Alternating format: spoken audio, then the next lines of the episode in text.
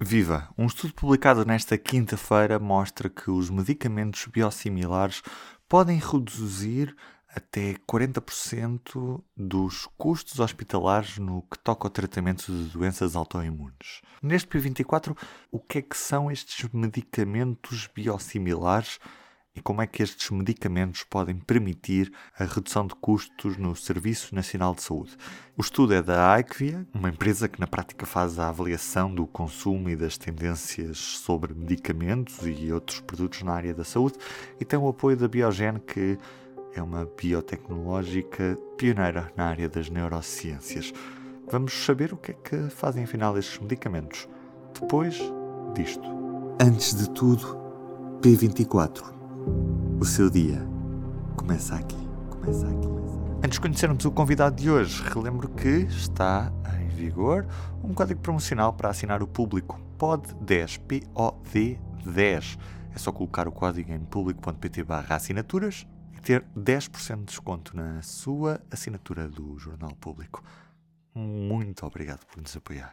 Vamos à conversa no P24 de hoje. Comigo, o professor José Pereira da Silva, ele que é diretor do Serviço de Reumatologia do Centro Hospitalar Universitário de Coimbra. Está comigo ao telefone. Viva, professor.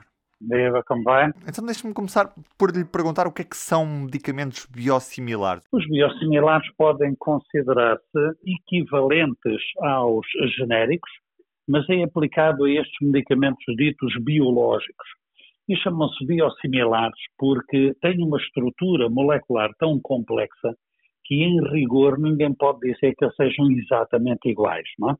E daí, portanto, utilizar-se este termo. Mas, para todos os efeitos do conhecimento geral, eu diria, são o equivalente dos genéricos para os medicamentos biológicos. Uhum. Simplesmente, estes biosimilares passam por provas muito mais duras para provarem a sua equivalência ao medicamento original do que passam os genéricos. É? Eles têm que ter demonstrado uma semelhança enorme do ponto de vista químico, do ponto de vista estrutural, do ponto de vista da sua ação biológica e têm mesmo que provar que conseguem efeitos semelhantes e indistinguíveis ao do medicamento original em testes feitos em humanos com a doença em causa ou com doença eh, semelhante. De modo que, depois de passarem todas estas provas e de merecerem a aprovação pela Entidade Europeia do Medicamento, eu diria que o medicamento biosimilar é igual ao original para todos os fins e propósitos, com exceção desta minúcia uh, da terminologia. Mas que podemos estar muito seguros de que, de facto, têm uma eficácia absolutamente semelhante e que podemos tomá-los sem qualquer receio.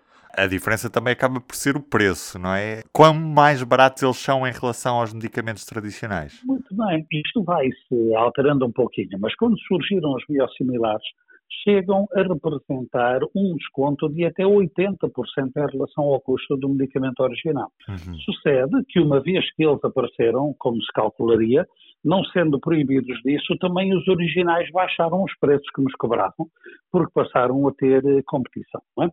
E, como tal, hoje a diferença não é tão grande em alguns dos, dos, dos casos, porque também os originais baixaram o seu preço.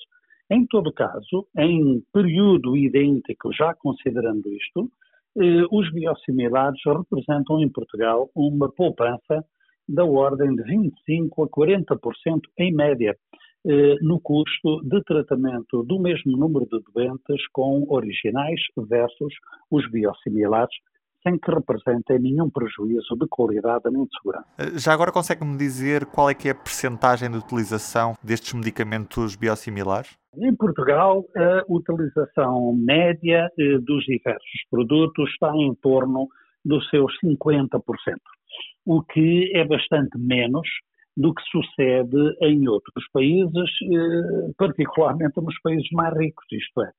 É curioso que quanto mais rico o país, maior a penetração de biosimilar. Não vou dizer que eles sejam ricos eh, porque usam biosimilares, mas talvez sejam ricos pelas mesmas razões a que usam os biosimilares. É uma lógica de utilização, uma lógica de tirar o melhor partido possível dos recursos que se utilizam. É? Concretamente, em vários países da Europa, a Inglaterra é daqueles que têm maior taxa de penetração, chamemos assim, dos biosimilares, e, e, eu diria que provavelmente o maior nível uh, em todo o mundo será o alcançado pela Noruega, em que a taxa de penetração é muito próxima de 100%. Todos os, todos os doentes que são tratados com fármacos que têm biosimilar são tratados com o fármaco mais barato. Uh, portanto, a obrigação legal não é que seja um biosimilar, mas que seja o mais barato. Uh, se porventura o original se tornar mais barato, pois será esse a ser escolhido mas até agora não tem sido essa a tendência. E qual é que é o principal obstáculo à adoção destes medicamentos de forma generalizada em contexto hospitalar? Sendo eles mais baratos, não deviam ser a preferência? Sinceridade, na minha maneira de ver o problema, eh, absolutamente a resposta seria absolutamente positiva. É positiva no que diz respeito à adoção a nível hospitalar e até positiva, na minha perspectiva, no que diz respeito à adoção a um nível global e nacional é, por exemplo, a política utilizada na Noruega. Na Noruega há um concurso central para estes medicamentos, ganha o mais barato e do dia para a noite é decidido que deixou de ser o original e passou a ser o biosimilar. Porque eh, reconhecem a força da evidência de que eles são em tudo equivalentes. E logo sendo mais baratos, não há nenhuma razão para que se não faça. Em Portugal, esta decisão foi deixada eh, à descrição das administrações hospitalares. Houve algumas que decidiram mudar todos os doentes do dia para a noite, com o nosso apoio, foi o caso aqui do Centro Hospitalar e Universitário de Coimbra. Houve outras administrações hospitalares que decidiram que mudariam apenas para os doentes que fossem começar a medicação de novo, mas não naqueles que já vinham fazendo a medicação. Eu, sinceramente, não vejo nenhuma razão plausível para isto, eh, nenhuma razão defensável eh, para isto, eh, visto que temos demasiados estudos para que ainda nos subsistam dúvidas da sua equiparação. A verdade é que o comportamento dos biosimilares a nível nacional parece seguir predominantemente esta inclinação, visto que o número de doentes que faziam os clássicos se mantém mais ou menos estável a nível global nacional e os novos casos é que parecem ser orientados para terapêutica biosimilar. Quer dizer que as pessoas que mantêm a terapêutica continuam a fazer eh, tratamento com um custo bastante mais elevado, sem que daí resulte qualquer benefício para eles e sendo que daí resulta seguramente um prejuízo considerável para o erário público. Não é? Para que fique claro, estes medicamentos estão disponíveis em contexto hospitalar quando assim os administradores hospitalares o queiram e os prefiram, mas certo. para o público em geral, nas farmácias, é possível adquirir este tipo de medicamentos? É sequer Não. colocada essa opção? Não, estes medicamentos são exclusivamente dispensados em farmácias hospitalares, ainda que seja importante dizê-lo, porque Portugal é um país muito generoso sob esse ponto de vista, mesmo os médicos que atuam apenas a nível privado podem prescrevê-lo num consultório privado, por exemplo.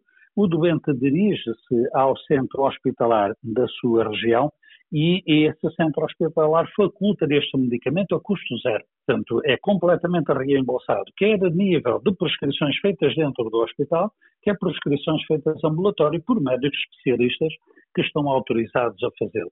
Mas não são vendidos em farmácia de comunidade, apenas na farmácia hospitalar. E assim ficamos a conhecer mais estes medicamentos biosimilares que podem permitir poupanças até aos 40% nos custos hospitalares no tratamento de doenças autoimunes. É também por aqui que se faz a poupança no Serviço Nacional de Saúde. Eu sou o Ruben Martins, tenham um bom dia. Até amanhã. O público fica no ouvido.